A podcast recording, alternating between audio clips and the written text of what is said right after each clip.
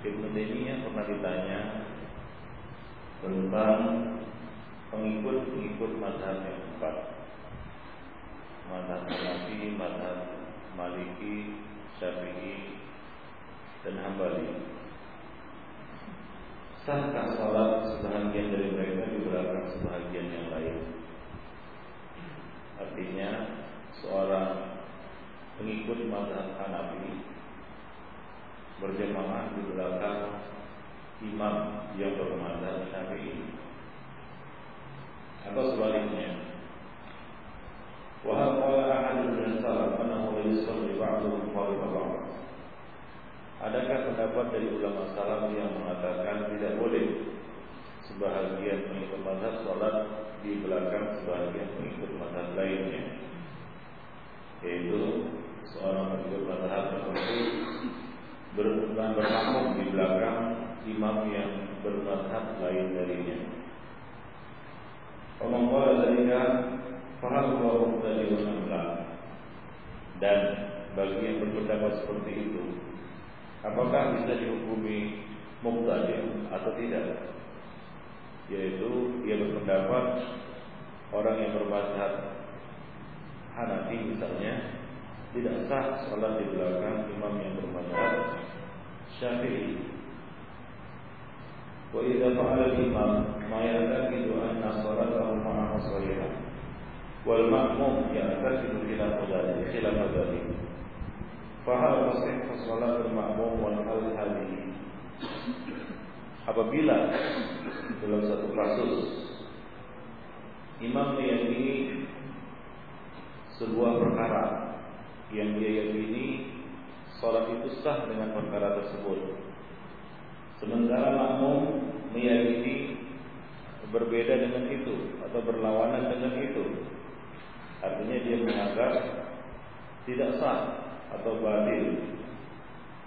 Maka apakah sahkah sholat makmum di belakang imam seperti itu? Atau dalam kondisi seperti ini, apakah sholat si makmum ini sah?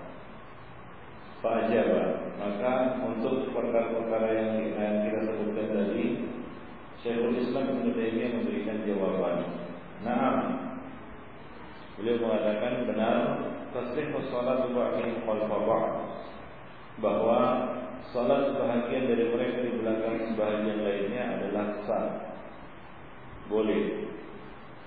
Tabi'un lahum bi ihsan wa man ba'dahum min al-a'immat al-arba'ah yusalli ba'dhum khalfa ba'd.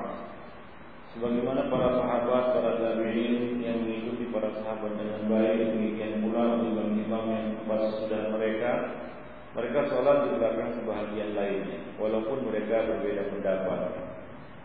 Ya. Mana ma'atanazu'ihim fi hadhihi al-masail al ya meskipun mereka berbeda pendapat di dalam masalah-masalah tersebut walau yaqul ahadun min as-salaf annahu la yusalli ba'dhum khalfa ba'd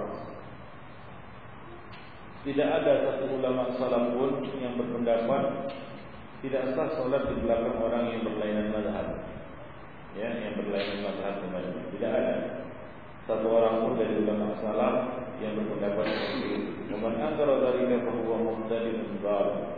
Barang siapa yang mengingkari hal ini maka dia adalah mubtadi'un dhal. Seorang mubtadi' yang sesat. Yaitu dia meyakini bahwa solat di belakang orang yang berlainan mazhab itu tidak sah adalah seorang mubtadi' yang sesat. Kita lihat sekarang ini ya, sebahagian kelompok itu tidak mau bermakmum di belakang orang yang berlainan kelompok dengannya atau golongan dengannya. Ya, misalnya pengikut eh, Islam jemaah misalnya, ya atau tarekat-tarekat tertentu. Dia tidak mau sholat di belakang orang yang berlainan tarekat atau berlainan eh, kita katakan golongan yang kelompok dengannya. Kalaupun ya, dia ikut sholat, maka dia mengulangi sholatnya. Kalaupun dia ikut sholat, dia mengulangi sholatnya karena dia anggap sholat di belakang orang itu tidak sah. Ya, maka dari itu banyak sekali penukilan dari Imam Ahmad bahwa beliau mengatakan barang siapa yang mengulangi sholat di belakang ahli bid'ah maka dia adalah mubtadi. Ya, orang yang mengulangi sholat di belakang ahli bid'ah artinya dia sholat di belakang ahli bid'ah. Lalu dia ulangi sholatnya karena menganggapnya tidak sah, maka dia adalah mubtadi. Dia adalah mubtadi. Ya, tidak ada seorang ulama salaf pun yang berpendapat seperti itu. Nah, kalaulah ya di dalam masalah ya antara ahli sunnah dan ahli bid'ah kita tetap tidak boleh mengulangi salat atau menolak ya, me, apa namanya menghindar salat di belakang mereka. Bagaimana pula ya, kasusnya di dalam masalah perbedaan madhab Ya tentunya ini lebih apa namanya kita katakan lebih jelas lagi ya bahwa tidak mengapa ya sholat di belakang orang yang berlainan madhab dengannya dan bahwa sholatnya itu sah. Dia telah menyelisih Alkitab dan As-Sunnah, mukhalifun lil kitab wa sunnah wa ijma' salaf ummah dan juga telah menyelisih ijma' salaf al-ummah wa immat wa immatiha dan para imam-imamnya.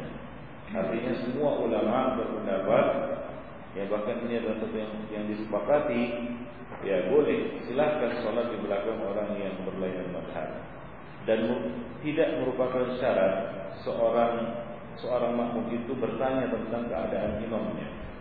Misalnya dia mengatakan imamnya ini dari golongan mana, dari kelompok mana, dari madhab mana.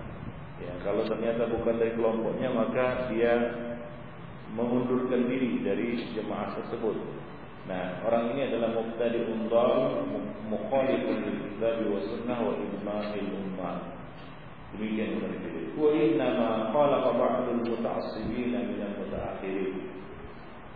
Yang menyelisih pendapat tersebut hanyalah orang-orang fanatik ya. Kaum fanatik ya dari kalangan mutaakhirin, fanatik mazhab. Orang-orang yang ya fanatik mazhab jika dari kalangan mutaakhirin yang fatwakan yang tidak boleh sholat di belakang orang yang berlainan mazhab. Ada beberapa alasan kata mereka, misalnya ya antara Syafi'i ya dan Hanafi terjadi perbedaan pendapat di dalam beberapa syarat-syarat sah sholat. Maka mereka mengatakan ya tidak sah sholat di belakang orang yang bermazhab Syafi'i. Kenapa? Ya, mereka mengatakan ya bahwa ya, uh, ya apa namanya pengikut-pengikut Syafi'i ya membaca usolli ya sebelum apa sebelum sholat. Sementara mereka tidak berpendapat seperti itu. Atau sebaliknya pengikut Syafi'i ya pengikut mazhab Syafi'i mengatakan tidak sah sholat di belakang orang-orang Hanafi. Kenapa? Karena mereka tidak baca usolli ya atau tidak kunut. Nah demikian. Orang-orang Hanafi mengatakan Orang-orang Syafi'i batal sholatnya karena mereka berbicara dalam sholat. Yang mereka maksud berbicara dalam solat adalah mereka mengucapkan amin. Nah, menurut mazhab Hanafi itu tidak diucapkan, artinya tidak dikeraskan. Ya mereka e, tidak mengucapkan amin ketika imam mengucapkan amin. Nah, bagi mereka batal itu.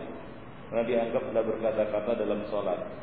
Nah, dengan alasan-alasan seperti ini, maka mereka pun berfatwa yaitu dari kalangan mutaassibin mutaakhirin. Orang-orang kaum fanatik mazhab ya dari kalangan mutaakhirin. Memfatwakan tidak sah salat orang-orang yang ber, eh, apa namanya bermadzhab Syafi'i. Di belakang orang-orang yang bermadzhab Syafi'i. Atau sebaliknya orang-orang Syafi'i bermakmum di belakang orang-orang yang bermadzhab ha Hanafi. Bahkan antara pengikut Syafi'i dan Hanafi ini bahkan ya telah terjadi peperangan yang besar Ya, bahkan fatwa-fatwa dari kalangan ulama-ulama mutaakhirin mereka yang fanatik terhadap mazhab tersebut mengharamkan nikah ya dengan orang yang bermadzhab Syafi'i atau mazhab Syafi'i diharamkan menikah dengan orang yang bermadzhab Hanafi. Bahkan mereka hampir-hampir ya kita katakan memposisikannya sebagai orang kafir, tidak waris mewarisi. Nah demikian. Begitulah yang kita katakan buruknya fanatik terhadap mazhab. Wazama an salat khalfal Hanafi la tasih. Ya, ada yang menilai bahwa mereka menilai solat di belakang orang yang bermadzhab Hanafi tidak sah. Wa in ada kewajiban. Walaupun dia melakukan ataupun menunaikan kewajiban-kewajibannya di dalam salat. Liannahu addaha wa huwa la ya'taqidu wujubaha. Wujubah, wujubah. Karena dia melakukannya tanpa keyakinan wajibnya hal itu ya tanpa keyakinan wajibnya hal itu. Misalnya orang-orang Hanafi, ya, orang-orang Hanafi tidak menyatakan wajib ya takbiratul ihram. Ya, bagi mereka boleh sholat dengan selain bahasa Arab. Nah, kalaulah mereka sholat dengan bahasa Arab, maka kata pengikut mazhab Syafi'i, mereka melakukannya tanpa meyakini kewajiban hal itu.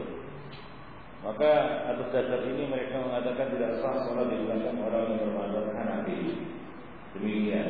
Wa qailu hadzal qaul ila an yustadabu kama yustadabu ahlul bidah. Ahwaju minhu ila an yu'tadu bi khilafihi. Nah, orang yang berpendapat seperti ini bagusnya ini dimintai taubat sebagaimana halnya ahli bid'ah dimintai untuk bertaubat. Ya. Jadi lebih lebih apa namanya? Lebih bagus orang seperti ini dimintai untuk bertobat daripada ya apa namanya? Ya, lebih apa namanya? Ketimbang perkataan atau pendapatnya itu dijadikan satu apa namanya? suatu pokok yang dipandang ataupun di muktabar khilafnya. Ya, demikian.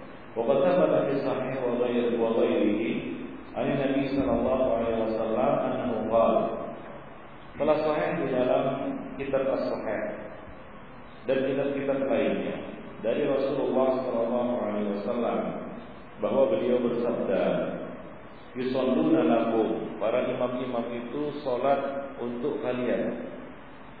Artinya salat mengimami kalian.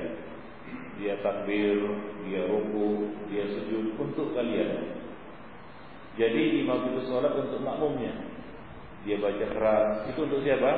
Untuk makmumnya. Maka makmum mengikuti apa yang yang dikumandukan oleh imam. Ya dan perkara-perkara yang dilakukan oleh imam untuk mak makmum. Fa in asahu falakum walahum. Jika mereka benar maka pahalanya bagi mereka dan bagi kalian. Ya maka dari itu dikatakan berkaitan dengan kunut subuh. Nah kalau imam itu mengeraskannya maka kita kita mengaminkannya. Ya, kalau mereka benar dalam hal itu bagi mereka dan bagi kamu pahalanya. Kalau mereka salah kata Nabi wa in akhtau falakum wa alaihi. Bagi kamu pahalanya atas mereka dosanya. Jadi enggak ada rugi ya atas para makmum dalam hal ini. Dia cuma diperintahkan untuk mengikuti imamnya. Kalau imamnya salah itu tanggung jawab sih si imam, bukan tanggung jawab makmum. Nah, kewajiban makmum itu mengikuti imamnya. Nabi mengatakan inna maju ilal imam liyutamma bihi. Itu kewajiban makmum.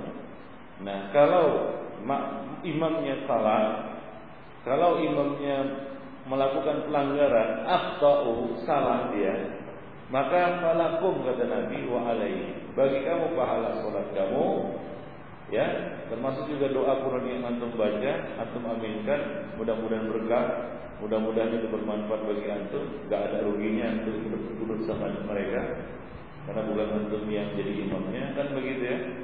Nah, jika mereka salah dalam hal ini ternyata itu tidak sahih dari Nabi, wa alaihi maka dosanya atas atas siapa? atau mereka. Jadi kalau imamnya kunut, kita juga ikut kunut. Nah, karena dia baca itu untuk kamu, yusalluna lakum kata Nabi. Para imam itu salat untuk kamu. Ya. Oleh karena itulah diangkat seorang imam. Dialah yang memimpin salat. Apa? Dialah yang memimpin salat. Nah, kata Nabi, wa in aqta'u falakum alaihi. Baik.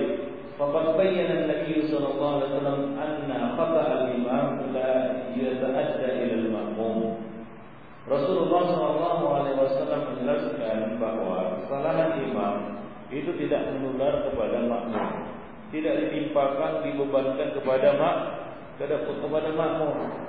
Ya, kesalahannya dipikul oleh si imam sendiri, nah bukan dipikul oleh makmumnya.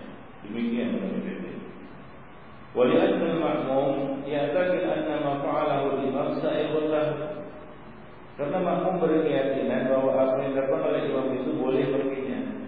Wa nahu la isma alaihi ma fa'al. Dan bahwasanya tidak ada dosa atas mereka atas apa yang dilakukan dilakukan oleh imam. Fa innahu mustahidun. Ya, au muqallidun mustahidun. Wa huwa ya'lamu anna Allah qad ghafara lahu khata'ah. Fa huwa ya'lamu sihhata salatihi. Walau la yasfat di dalam ya di dalam yang Nah dikatakan di sini ya bahwa la isma alaihi fi ma fa'al. Tidak ada dosa atas makmum atas apa-apa yang dilakukan oleh imam. Ya. Fa inna mustahil. Karena imam itu di sini mustahil dia. Dia beristihad atau muqallid mustahil. Muqallid mustahil. Ya. Bahwa ya akan Allah lahu dan dia tahu bahwa Allah Subhanahu wa taala ya telah mengampuni kesalahan-kesalahannya. Ya, imam ya seorang mustahid kalau berfatwa, kalau beristihad salah, dia dapat satu pahala. Kalau benar maka dia dapat dua pahala. Nah demikian. Jadi di sini imamnya mungkin imamnya itu mustahid atau imamnya itu mukallidun mustahid. Artinya apa? Dia bertaklid kepada seorang mustahid. Ya, misalnya di dalam kasus uh, kunut lah misalnya, dia bertaklid lah kita katakan ya taklid lah dia, idul mustahil. Dia bertaklid kepada al-Imam Syafi'i yang atau kepada ulama-ulama pada Syafi'i, ya, yang berpendapat adanya kunut di dalam sholat subuh rutin. Ya, maka dalam hal ini Pak ya, ya dia maksud atas apa yang dilakukan. Ya, kalau itu salah itu dosanya atas si imam. Tidak ada beban ataupun tidak ada tanggungan atas siapa? Makmum dalam hal ini. Nah, jadi ini harus dipahami. Walau dia tahap dulu jamaah illa fil qarn al-hijri. Beliau mengatakan fenomena berbilang-bilangnya jamaah itu tidak terjadi kecuali pada abad ke-6 Hijriah. Sebagaimana disebutkan di dalam Fathul Ali Al-Malik yang dikatakan walihada kana salafus salih ridwanullahi alaihim idza fatatuhus salatu jama'atan shallal fardhan wa aktsar min at-tanafful wa aktsar min at-tanafful hatta yatahassal ala thawab jamaah. Oleh karena itu para salafus saleh radhiyallahu alaihim Apabila terluput sholat berjamaah di masjid, itu sholat fardu berjamaah, mereka sholat sendiri di rumah, ya mereka sholat fardu di rumah, dan mereka memperbanyak tanaful, memper, memperbanyak sholat-sholat sunnah untuk menutupinya, hingga mereka memperoleh pahala sholat berjamaah. Jadi mereka memperbanyak sholat, sholat-sholat sunnah. Demikian. Kemudian yang keenam anna sabab al-jama'ah tsaniyah at-takasul fi umur al-jama'ah al-ula wa sabab al-makruh makruhun di antara sebab ya, dibuatnya jemaah yang kedua ini adalah takasul, malas, ya, sebagai mengikuti malasnya, ya, malas mengikuti apa jemaah yang pertama, ya, atau karena sudah terbiasa dia terlambat dan terbiasa membuat jemaah yang kedua. Nah ini merupakan sebab yang makruh. Sebab yang makruh adalah mak makruh. Nah demikian. Wamin dalail karahah di antara dalil ataupun bukti-bukti makruhnya itu adalah ada muamrihi sallallahu alaihi wasallam di salatul khauf di tikrarul jamaah. Bahwa Nabi tidak memerintahkan di dalam proses pelaksanaan salat khauf untuk mengulangi jemaah ya. Wa ada menguti al-jamaah ba'da jamaati sallallahu alaihi wasallam dan tidak adanya jemaah setelah jemaah yang beliau lakukan. Jadi ya Bagaimana tata cara sholat khauf? Saya tanya dulu. Bagaimana tata cara sholat khauf?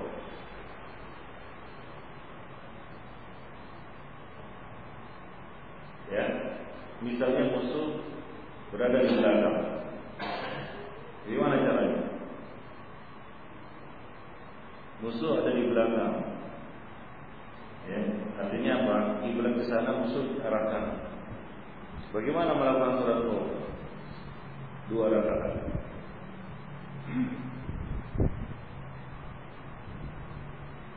Bagaimana? Saya tahu. Yaitu dibagi dua kelompok. Imam membagi pasukan menjadi dua kelompok. Kelompok pertama ikut sholat bersama imam. Ya. Adapun yang lainnya berjaga-jaga menghadap musuh. Nah, begitu selesai rakaat yang pertama, ya, maka jemaah yang sholat tadi mundur ke belakang, lalu yang belum sholat ikut sholat bersama imam. Ya, kemudian yang sudah sholat tadi berjaga-jaga di di belakang. Nah demikian menghadapmu musuh. Kemudian selesai sholat, lalu masing-masing dari kelompok ini sholat sendiri-sendiri menyempurnakan dua dua rakaat. Nah, kalaulah ya, ada ya jemaah yang kedua, maka Nabi SAW lebih utama untuk menyuruh mereka untuk ber berjamaah. Nah di sini tidak ada perintah dari Nabi untuk berjamaah. Itu maksudnya di sini. Jadi merupakan salah satu dalil yang bahwa tidak ada eh, apa namanya eh, sholat jemaah kedua. Takut musalli al-jamaah wa huwa ma'dzur wa hina idzin falahu thawabul jamaah wa in shallaha munfaridan. Kadang-kadang seorang musalli, seorang seorang yang sholat itu terluput mengerjakan sholat berjamaah karena ada udur, bahwa ma'dur. Misalnya dia mau ikut sholat ini, ternyata apa? Sakit perutnya, ya kan? Sakit perutnya, masuk angin dia, harus ke belakang dulu. Maksudnya ke belakang di sini adalah dia harus apa? Buang air, buang air besar, dan itu membutuhkan waktu yang agak lama. Nah, ternyata apa? Selesai buang air dia beruduk, ya, sholat berjamaah sudah sudah selesai. Nah, lalu dia sholat sendirian. Maka sholat sendiriannya itu terhitung jamaah karena dia punya udur dan demikian. Wa inna idin falahu thawabul jamaah. Dalam kondisi seperti ini, dia juga mendapatkan pahala sholat berjamaah wa in shallaha munfaridan walaupun dia sholat sendirian. Maka kalau kita kebelet ingin ke belakang, ya dahulukan dulu ke belakang. Walaupun terpaksa kita harus tertinggal sholat ber, berjamaah. Jangan terburu-buru, nggak boleh terburu-buru. Tuntaskan dulu dengan santai. Iya, iya betul. Karena buru-buru buang air besar itu mudorot. Kalau nggak keluar semua kan bahaya. Iya kan? Nah, kadang-kadang ada karena dia ingin memburu sholat berjamaah. Lalu belum tuntas dia keluar saja begitu lupa, lupa cebok.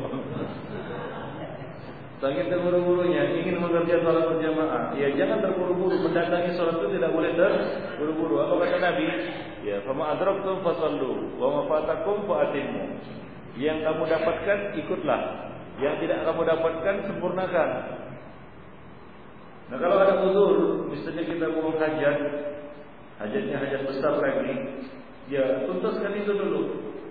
Ya, selesai berwudu dengan santai, artinya dengan tidak terburu-buru, ya, normal, ya kemudian berwudu, kemudian datang. Kalau misalnya kita masuk masjid, eh, imamnya sudah assalamualaikum assalamualaikum atau sudah zikir atau bahkan ya sudah bubar, ya maka antum juga mendapatkan pahala salat berjamaah innama al-malu bin niat. Sesungguhnya amal-amal itu bergantung dengan niatnya. Kita sudah niat tadi sudah berjamaah tapi ada ada halangan, ada uzur.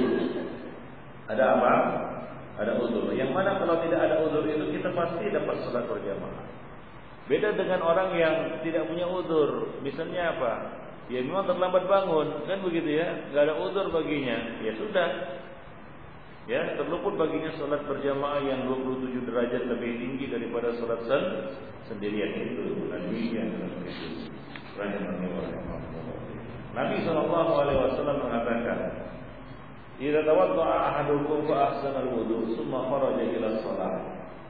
Apabila salah seorang dari kamu berwudu, lalu dia menyempurnakan wudunya, kemudian dia keluar menuju salat, lam yarfa' qadamahu al-yumna illa kataba Allah azza wa jalla lahu Tidak, tidaklah dia mengangkat kaki kanannya melainkan telah tertulis baginya apa? Pahala atau uh, Allah Subhanahu wa taala bagian satu pahala. Dan tidaklah dia meletakkan ya, apa namanya? kaki kirinya illa hatta Allah al Kecuali Allah Subhanahu wa taala akan menghapus darinya satu kesalahan. Begitulah ya dua kaki ini. Ya apa namanya? Ya berjalan melangkah menuju apa? Masjid. Kaki kanan terangkat Allah memberi satu pahala. Kaki kiri mencecah Allah Subhanahu wa taala menghapus satu satu dosa. Amin. Falyuqarrib ahadukum awli awli wahid. Ya. Maka hendaklah salah seorang dari kamu mendekat atau menjauh. Ya, fa in ata masjid fa shalla fi jama'atin ghufira lahu. Jika dia mendatangi masjid lalu dia salat berjamaah, maka ya, diampuni baginya dia mendapatkan ampunan. Fa in ata al-masjid faqad sallu ya. Ba'da wa baqiya ba'd. Jika dia mendatangi masjid ternyata orang-orang sudah sholat. Atau sudah mulai sholat. Ya. Sallama adraka. Maka hendaklah dia sholat apa yang dia dapatkan. Ya wa atamma baqiya. Kemudian dia menyempurnakan yang tersisa. Kana kadzalika. Fa in atal masjid wa qad sallu. Wa atamma shalah kana kadzalika. Jika ia mendatangi masjid ternyata orang-orang sudah salat, lalu dia menyempurnakannya, yang menyempurnakan salatnya itu sendirian, karena kadzalika dia juga mendapatkan keutamaan itu. Ya, dia juga tetap mendapatkan keutamaan itu. Ya, terangkatnya apa namanya? Tulisnya satu pahala dan terangkat apa namanya? Terangkatnya satu dosa. Qala Rasulullah sallallahu alaihi wasallam, "Man tawadda'a fa ahsana wudu'ahu, tsumma rawa." Barang siapa yang berwudu lalu membaguskan wudunya, kemudian dia berangkat. Ya, artinya dia sudah berniat untuk mengerjakan salat berjamaah. Fawajada an-nas fasallu. Ternyata dia dapati orang-orang sudah salat. Aqtahu Allah mithla ajri man sallaha wa maka Allah Subhanahu wa taala akan memberikannya seperti pahala orang yang sholat jamaah itu dan menghadirinya. La yanqusu dzalika min ajrihim syai'an. Tidak dikurangi sedikit pun dari pahala mereka. Artinya kalau kita memang sudah berniat mengerjakan sholat berjamaah di masjid, ya, yang normal saja kita ya apa namanya masuk waktu, lalu kita apa namanya ya azan kan gitu kita dengar azan kita berwudu, baguskan wudu, Kemudian kita melangkah menuju apa? Masjid. Ternyata sampai di masjid orang-orang sudah selesai sholat. Ada saja itu masalahnya. Misalnya imamnya cepat sekali sholatnya kan begitu ya. Cepat memulainya tidak seperti biasanya. Tidak ada jeda antara azan dan iqamat. Datang ke sana orang-orang sudah sholat. Baik dia mendapati sebahagian atau terluput seluruhnya. dia tetap mendapatkan keutamaan terangkatnya satu dosa dan ditulisnya satu pahala dari setiap ayunan langkah kakinya. Ya, demikian juga di dalam hadis yang kedua ini, ya, Allah Subhanahu wa taala akan memberinya pahala seperti pahala orang-orang yang menghadiri sholat jemaah tersebut. Nah demikian, ya. Jadi tidak usah terburu-buru, ya apalagi sampai berlari-lari, ya sampai apa namanya terengah-engah untuk mengajar sholat ber berjamaah. Nah ini tidak boleh karena Nabi melarang. Ya apa namanya uh, la taqus salat wa antum tas'un. Janganlah kamu datangi salat sementara kamu terburu-buru ya, tergopoh-gopoh mendatanginya. Wa tuha wa alaikum bisakinah. Datangilah salat dengan apa? Sakinah wal waqar dan ketenangan. Nah demikian konsepnya. Allah wa Nah kalau sudah sudah ternyata sudah selesai ya sudah. Ya, solatlah kamu, sempurnakanlah solat itu, ya kerjakanlah solat sendirian. Ya, niscaya telah ditulis bagimu pahala solat ber berjamaah, walaupun kita mengerjakannya sendirian.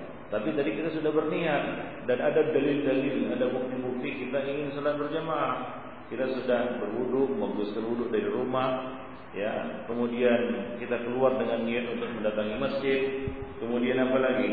Ya, kita sudah melangkahkan kaki ke masjid untuk menghadiri salat berjamaah, tapi qadarullah ya ternyata jemaah sudah di ya, sudah ditegakkan dan sudah selesai. Maka tetap ditulis bagi kita satu pahala atau pahala jemaah. As-Sindi mengatakan, zahirul hadis anna idrak fadl al-jamaah ala ayat ala hadhihi Wala yuqassir fi dzalika. Zahir hadis ini menjelaskan bahwa keutamaan sholat berjamaah itu dapat diraih, ya, dapat diraih dan bergantung kepada usaha yang dilakukan untuk mendapatkannya. Dan dia tidak lalai di dalam melakukannya. Artinya dia bukan lalai, bukan dia bermain-main sehingga ya dia terlambat datang ke masjid, bukan. Dia bukan sibuk dengan dagangnya, dia bukan sibuk dengan pekerjaannya hingga dia terlambat tidak. Dia sudah mengusahakannya. Artinya dia sudah bersiap-siap sebelum waktu bahkan ya dia berwudu lalu dia datang ke masjid ternyata sudah selesai sholat ya karena satu dan lain hal yang sebagaimana kita sebutkan tadi kadang-kadang ada di satu masjid itu cepat sekali dia kita datang sudah selesai ya sementara yang lainnya masih mulai azan Ya. Sementara yang lainnya baru selesai azan. Nah, dia sudah selesai sholat. Ya, kita datang dalam kondisi terlambat, kan begitu ya. Nah, kita tetap ditulis bagi kita satu apa namanya pahala sholat ber berjamaah. Karena kita tidak lalai dalam hal ini. La yuqassir dzalika. Sawa'un adrakaha amla, baik dia mendapati sholat berjamaah itu ataupun tidak. Peman adraka juz'an minha, dan barang siapa yang mendapati bagian sebahagian dari sholat berjamaah itu, walau kita syahud, walaupun dia mendapatkan bahwa mudrikul bilula, maka dia mendapatkan jemaah tersebut. Yang artinya pahala itu. Walaysa al-ajr wal fadl mimma yurahu bil ijtihad. Fala ibrata bi qawli man yukhalifu qawl al-hadith ya qawlu al-hadith hadha al-bab Ada yang mengatakan, nah, ini pendapat mungkin masyhur juga.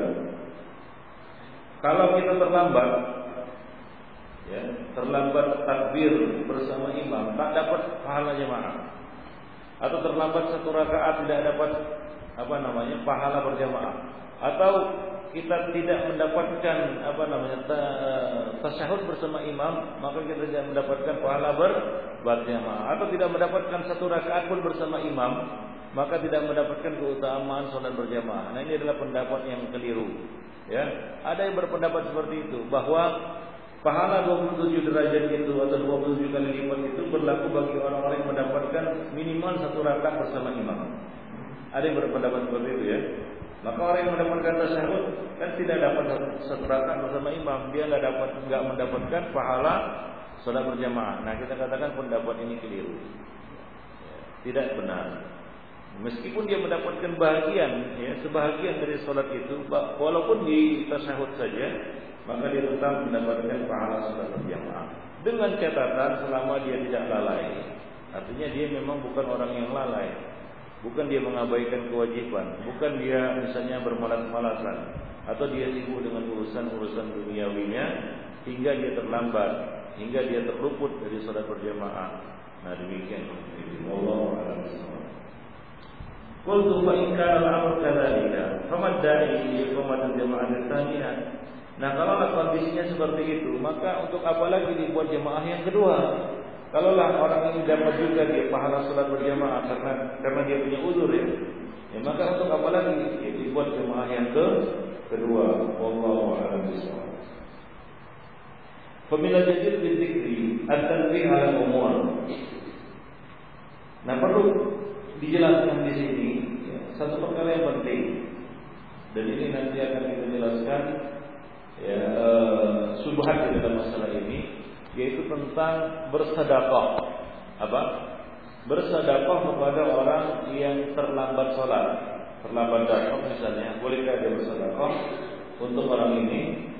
Al-ula anna al-i'tirada allati wajjaha al-mukhalifun wa hum al-mujizun la tastahimu fadlan an. Bahwa beberapa uh, kita katakan uh, i'tiradat I'tiradat artinya uh, kita katakan uh, bantahan-bantahan yang diarahkan ataupun yang ditujukan oleh orang-orang yang menyelisih yaitu orang yang membolehkan ditegakkannya jemaah yang kedua. La tastaqim sama sekali tidak benar. Ya, sama sekali bantahan mereka itu tidak benar. Apalagi ya dengan kuatnya munafasah ataupun jawaban yang diberikan oleh orang-orang yang melarang. Ya ditegakkannya sholat jemaah yang kedua. Ya. Waqad ataina 'alaiha kitabina i'lamul 'abid bi hukmi iqrar jamaah bil masjid bil masjid wahid. Dan kami telah uh, apa namanya menjelaskan hal ini dalam kitab kami yang berjudul I'lamul 'abid fi hukmi iqrar jamaah bil masjid wahid pemberitahuan kepada para hamba tentang hukum mengulangi jemaah di masjid satu di satu masjid. Baik. Wa najtazibu huna ala aqwa aqwa wa azharuha bi ra'yi. Nah, di sini kita akan mengambil petikannya ya, yang menurut mereka ini adalah dalil yang paling kuat. Bolehnya melakukan ataupun membuat jemaah yang kedua. Yaitu istidlal mereka dengan hadis Abu Sa'id Al-Khudri. Ya, hadis Abu Sa'id al Khudri yang berbunyi, ala rajulun yatasaddaqu ala Ya, Apakah ada? Adakah seorang laki-laki yang mau bersedekah kepada orang ini? Ini perkataan Nabi kepada ya para sahabat selesai sholat. Ya. Hadisnya hadis Abu Sa'id al Khudri.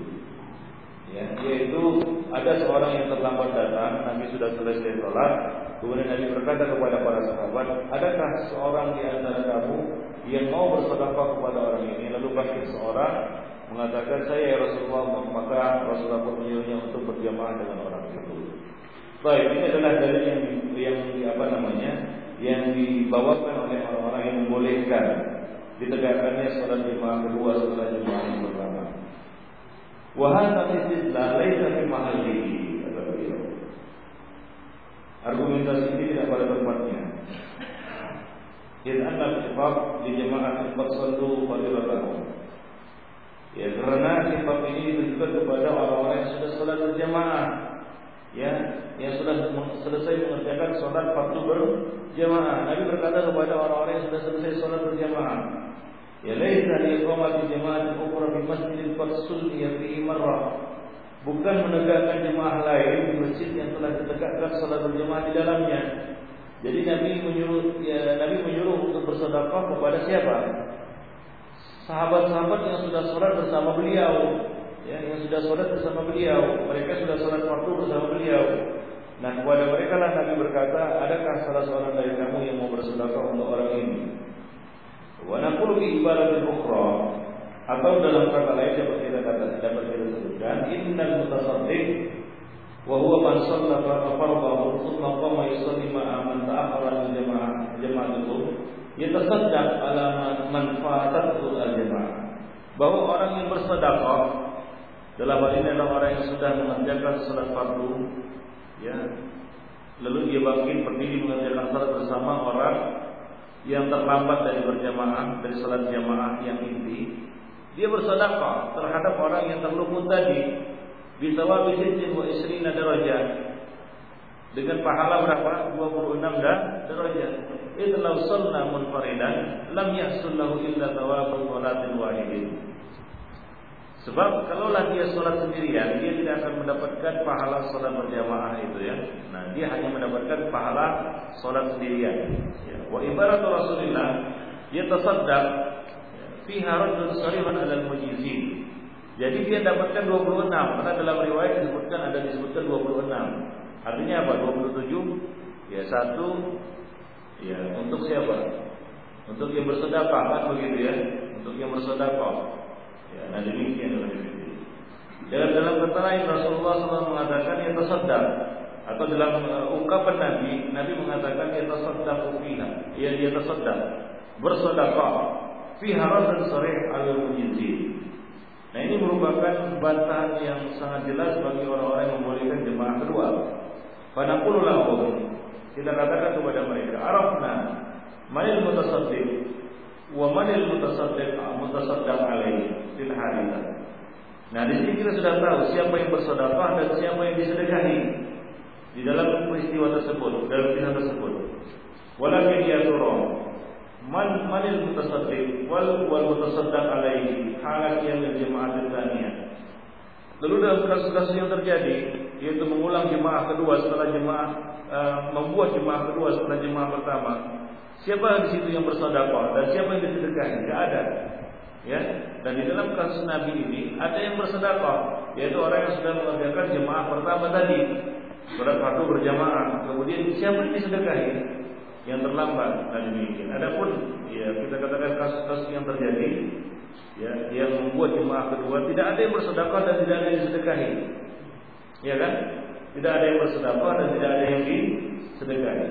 Jadi tidak cocok ya, tidak apa namanya, tidak uh, tidak pada tempatnya sebagaimana dikatakan tadi. Wa min thamma inna Abdullah bin Mas'ud yaqulu fi jama'at fi salat al-jama'ah. Kemudian juga Abdullah bin Mas'ud berkata tentang salat berjamaah. Wa ma yatakhallaqu anha illa munafiqun ma'lumun nifaq. Tidak ada yang terlambat tertinggal dari salat berjamaah ini kecuali orang yang munafik yang dimaklumi kemunafikannya. Artinya orang yang terlambat tanpa udur. Fayadura ad-dhamir fi anha ala madza ya'ud. Wa ma yatakhallafu anha. Tidak ada yang terluput darinya. Nya di sini ke mana? Ya. Apakah jemaah pertama, jemaah kedua, ketiga atau yang keempat dan seterusnya? Jemaah yang ber pertama, yang ada orang yang terlambat dari jemaah yang pertama itu kecuali orang munafik maklumun nifaq. Nah demikian. Nah dalam kasus yang tadi ini Nabi mengatakan mutasaddiq dan mutasaddaq alaih. Jadi tidak oh, laki-laki itu bukanlah seorang yang dimaklumi kemunafikannya. Kenapa? Karena barangkali dia punya uzur hingga terlambat sholat ber berjamaah. Maka Nabi menyuruhnya uh, apa? Menyuruh salah seorang sahabatnya untuk bersedekah kepada orang itu.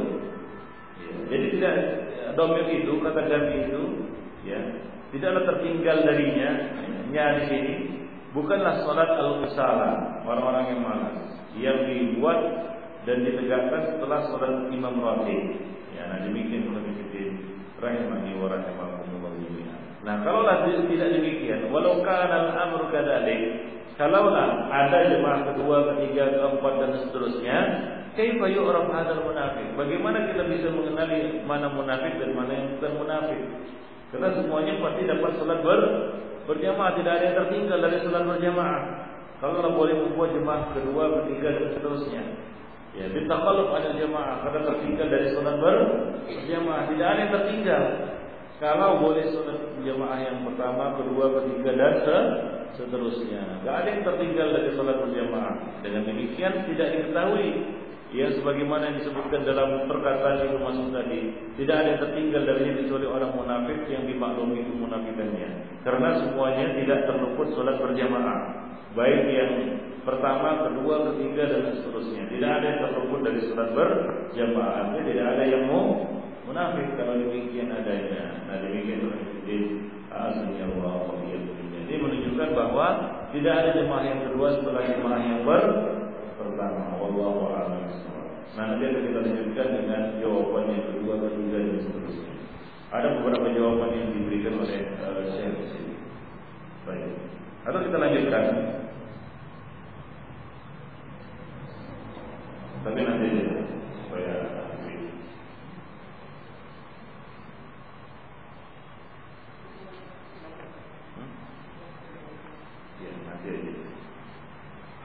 sedikit lagi tapi penjelasannya panjang lagi. Baik, ya demikian yang tadi dia ingin tanya silahkan berkaitan dengan masalah ini.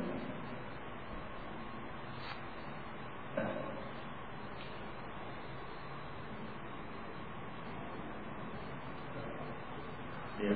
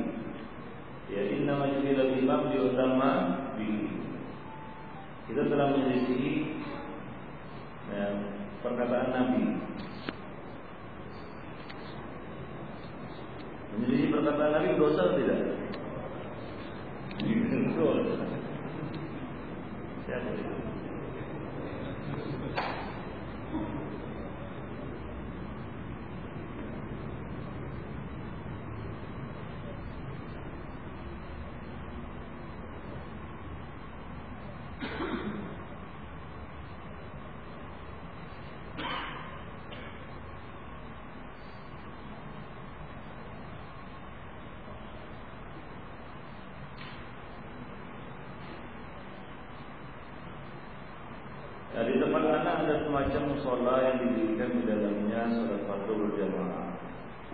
Ketika Ramadan juga dibuat untuk tarawih, walaupun tidak dibuat sholat sholat lima. Sedangkan masjid agak jauh sekitar 500 meter. Orang-orang di sini pada milih musola dengan alasan lebih mudah dan dekat. Perlu diketahui bahwa musola ini luasnya sama dengan masjid tersebut. Jemaahnya juga lebih banyak boleh kami melaksanakan salat berjamaah di musola itu? Ya kalau dalam pagi dia seperti ini ya boleh. Ya, dan. Karena eh, Nabi juga pernah mengizinkan kepada salah seorang sahabat yang terlalu jauh untuk mendatangi masjid ya, untuk membuat musola di tempat mereka. Dan Apalagi masjidnya kecil. Masa kecil masjidnya luasnya lebih kurang sama dengan musola kan gitu ya. Nah mungkin masjidnya tidak memadai. Ya, seiring dengan apa namanya e, banyaknya semakin meningkatnya jumlah kaum muslimin. Ya kadang-kadang kapasitas masjid tidak mencukupi, maka dibuatlah musola-musola. Tujuannya untuk apa? Menampung jemaah.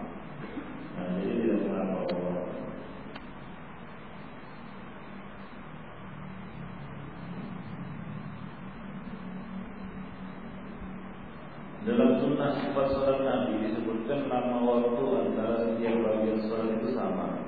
Padahal panjang bacaan setiap bagian itu berbeda-beda. Seperti pada awal berdiri ketika baca uh, kita Fatihah ayat sedangkan saat tidak hanya baca Rabbana wa Apa yang dimaksud waktu yang sama setiap bagian salat bagaimana cara melaksanakannya? Ini berlaku untuk salat-salat malam. Nabi menerapkan ini pada salat malam, bukan pada salat berjamaah di masjid ya sholat fardu. Dan Nabi bahkan menyuruh Mu'ad bin Jabal untuk ya meringankan bacaan, meringankan bacaan. Ya, artinya surat-surat yang dibaca itu tidak panjang-panjang. Ya, surat subuh yang paling lama di antara surat-surat ayat itu Nabi membacanya antara 160 sampai 100 ayat. Surat-surat mufassal yaitu surat At-Tur. Itu pun dibagi dua. Nah demikian Baik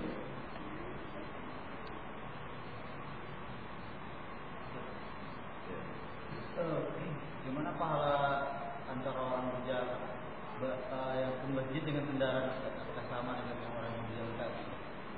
Ya, apa namanya? Ini amal jasa min jinsil amal.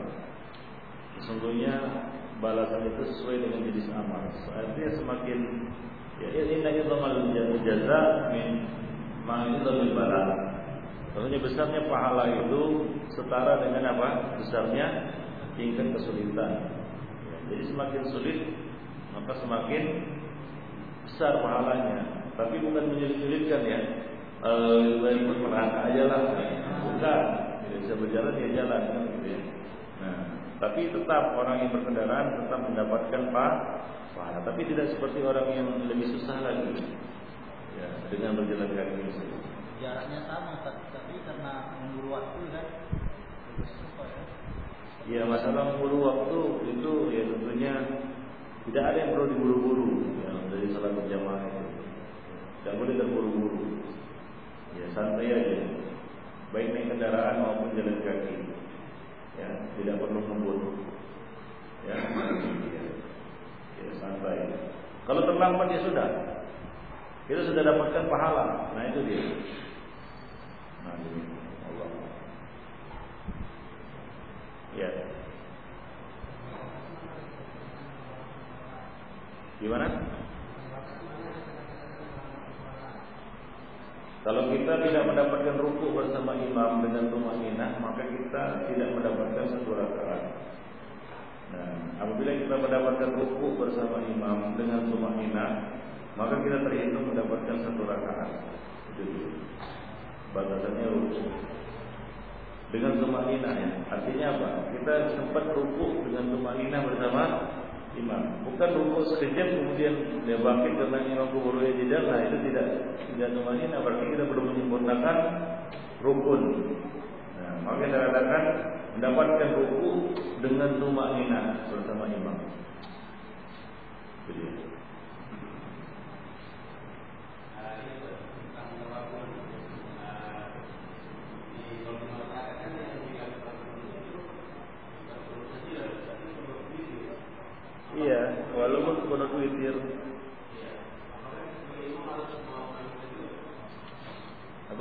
imam, makmum, makmum yang mengaminkan. Ya, walaupun yang dibacanya doa kunut tak kunut apa lah kan begitu ya. Ya, mungkin doa lah dia berdoa, ya kan. Nah, dia tetap makmum mengaminkan. Nah, demikian. Ya, walaupun makmumnya berpendapat selain itu mungkin makmumnya berpendapat itu bid'ah kan begitu ya tapi itu kan pendapat makmum. Pendapat imam lain lagi. Menurut dia sunnah gitu. Nah kalau berbeda istihad bahasa istihad lah ya. Karena rata-rata yang masjid itu mukolib semua kan begitu ya. Kalau berbeda lah dalam memegang satu pendapat istihad, pendapat seorang mustahil, maka di sini yang mengalah adalah makmumnya, bukan imamnya mengalah kan begitu ya. Artinya tidak mungkin ya imam itu mengalah kepada makmum, kan begitu ya. Nah, artinya dia tegak, dia, dia doa sendiri, makmumnya ya nggak ikut kan gitu ya. Dia tentunya dia membaca, ya kan? Dia membaca doa dan dia baca doa itu dengan keras. Artinya dia baca doa dengan keras itu untuk siapa? Untuk untuk makmum. Kalau untuk dia sendiri ngapain dia bacanya keras-keras? Ya kan? Nah, karena dia melakukannya untuk makmum, maka wajib bagi para makmum untuk mengikutinya, mengaminkannya. Nah, demikian. Allah. Ya. Ada lagi? Ya.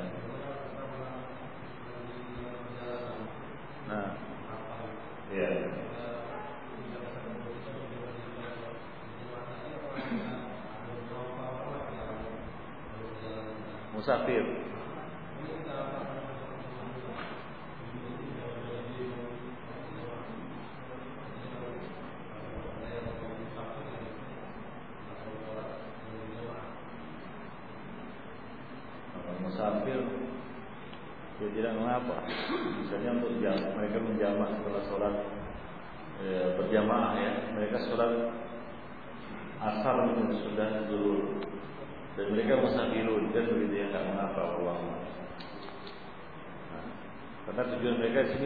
Memecah belah mereka sholat sholat lain kan begitu ya? Nah demikian.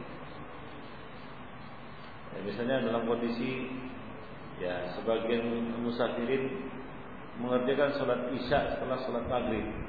Berjamaah kan begitu ya? Karena mereka musafirin akan melanjutkan perjalanan. Maka tidak mengapa ini. Allah apa?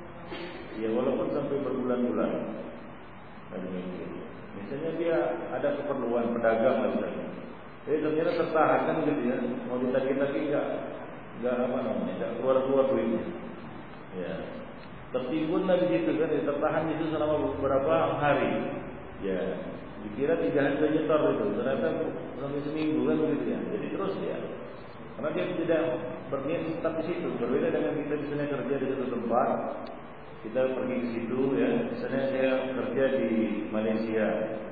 Ya untuk kontrak kerja dalam waktu tertentu yang sudah ditentukan. Misalnya dua tahun. Ya, saya pergi ke sana. Ya mungkin di sana. Nah demikian. Allah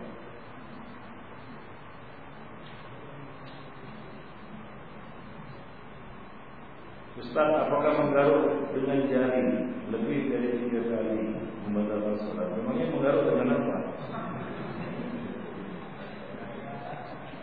dengan gigi ya menggaruk dengan jari lah. Siapa yang nanya ini ada ada ada apakah menggaruk dengan jari lebih dari tiga kali dalam sholat menggaruk dengan jari lah. Kenapa? Menggaruk ya nggak membatalkan sholat eh, kalau kondisinya seperti ini. Ya. kecuali eh, perbuatan-perbuatan yang secara lahiriah itu keluar dari dari apa? Dari e, pelaksanaan ibadah sholat, misalnya berjalan tanpa hajat. Tapi kalau gerakan-gerakan ringan, ya misalnya e, gatal ya kita garukkan gitu ya, ya biasa lah kan gitu kan, atau apa namanya ya mukul nyamuk yang apa menyakiti atau ada binatang kan gitu ya bergerak, ya nggak mengapa Allah tidak membatalkan sholat.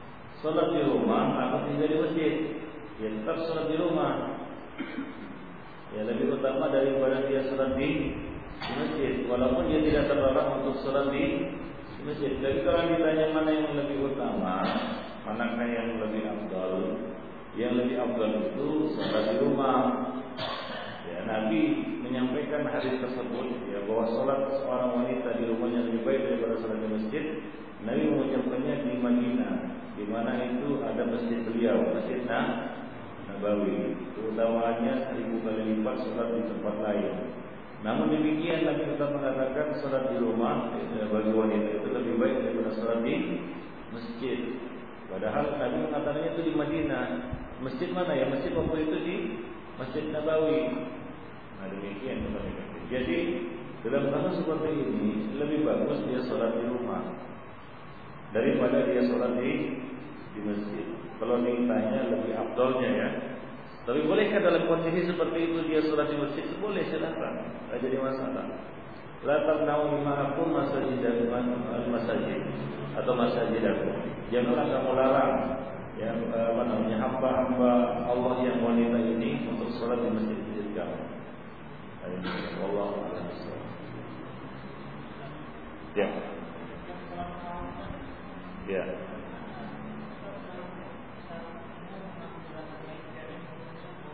Ya macam-macam ada 13 kefiat itu.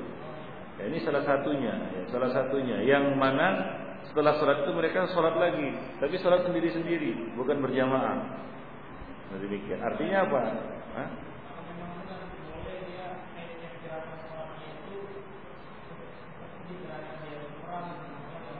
Itu bu, itu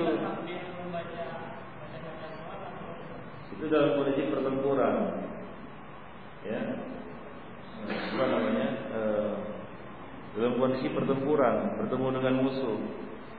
Ya beda dengan kondisi misalnya dalam kondisi ya tidak sedang bertempur.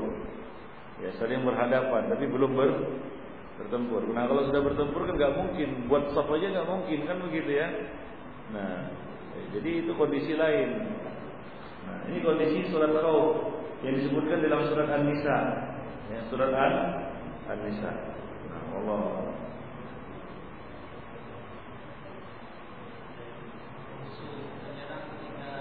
Itu yang disebutkan ya dalam surah Al-Baqarah itu. Ya, apa namanya? Eh, Hafizu ala salawati was salati al-wusta. Fa in khiftum farijalan aw rukbanan. Ya, jagalah salat, terutama salat al-wusta, yaitu salat apa? Asar. Fa in khiftum jika kamu takut, khawatir, ya. Ya, karena sedang berperang, maka fari, fari, farijalan aw rukban maka silakan sholat sambil berjalan ataupun sambil berkendaraan. Nah itu lain lagi. Ya. Iya, lagi perang masuk waktu sholat. Gak mungkin kan, pose dulu, bunyikan bel, teng, gitu. Gak mungkin. Ini bukan tanding tinju kan? Ya sholat dalam hati lah dia.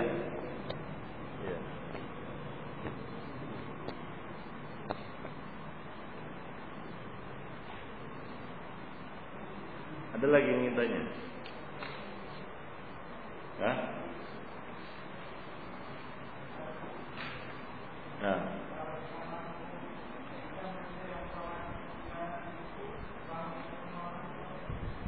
Kalau kita masbuk, kita masbuk, terus menyempurnakan. Nah, terus ditepuk. Jadi tadi kan sudah kita jelaskan, kita tetap aja sholat dengan niat mun munfarid. Nah walaupun dia mengikuti kan begitu ya, ya kita tetap dengan niat awal yaitu sholat sen sendiri. Allah alam.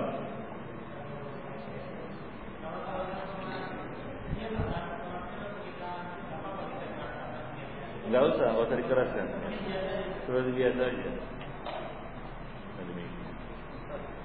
Kalau misalnya ini kan sama-sama masbuk lah gitu. Nah. Kita dulu datang.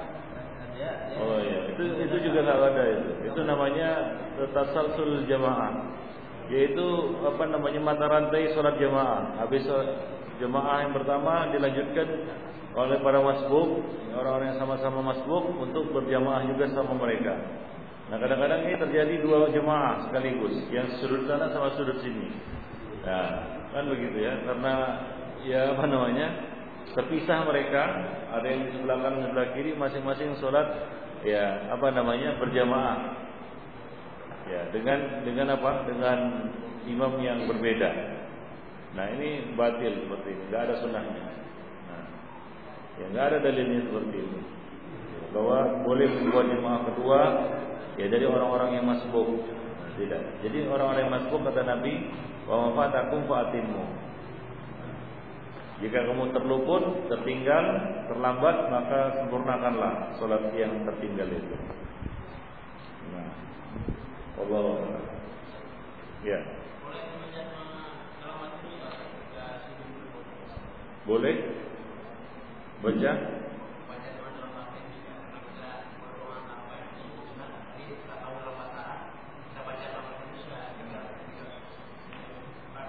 Kalau boleh, tapi tidak dilafalkan dalam hati aja. Ya.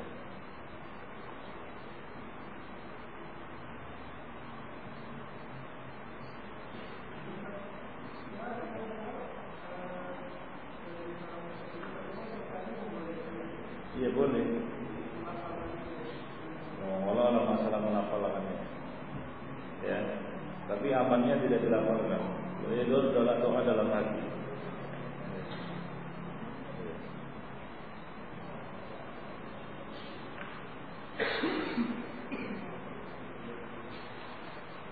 Ya, ada lagi yang tanya? Nah.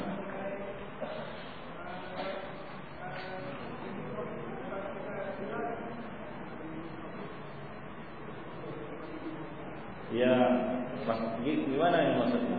Uh, kita sebagai imam atau kita sebagai makmum? Kita sebagai imam. Nah, itu ada dua kondisi. Kondisi pertama masjid dalam kondisi penuh.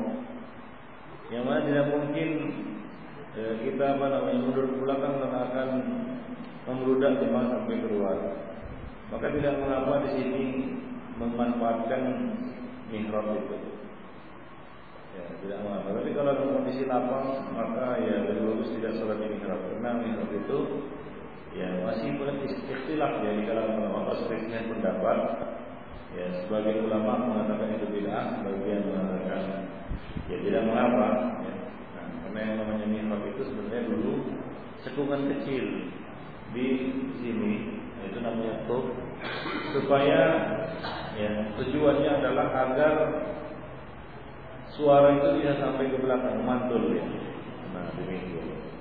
Maka dibuat itu mihrab kecil seperti di Madinah kan ada mihrab kecil ya, tuh namanya. Nah itu dia. Adapun seperti sekarang ini besar seperti kabar. Pernah ditanya juga kepada para masyaih apakah seperti ini masih digolongkan sebagai mihrab. Nah kalau ini bukan mihrab lagi, ya seperti kamar itu, kan gitu ya. Besar. Nah, ya. Jadi itu dia itu dia mihrab sebenarnya yang dikatakan bid'ah. Ya, nah jadi ala hal ya janganlah masalah itu menjadi ya apa namanya eh, fitnah di kalangan kaum muslimin ya. Ya karena apa namanya e, apalagi tidak mau sholat di belakang orang yang imamnya sholat di di mihrab gara-gara itu dia tidak mau sholat di masjid dan tidak mau menghindari masjid yang ada mihrabnya dan seterusnya. Ya tidak perlu sampai seperti itu. Allah. Nah demikianlah konfirmasi azami Allah wa jami'an. Ya pertemuan kita pada malam ini ya. Terima kasih subhanahu wa ta'ala.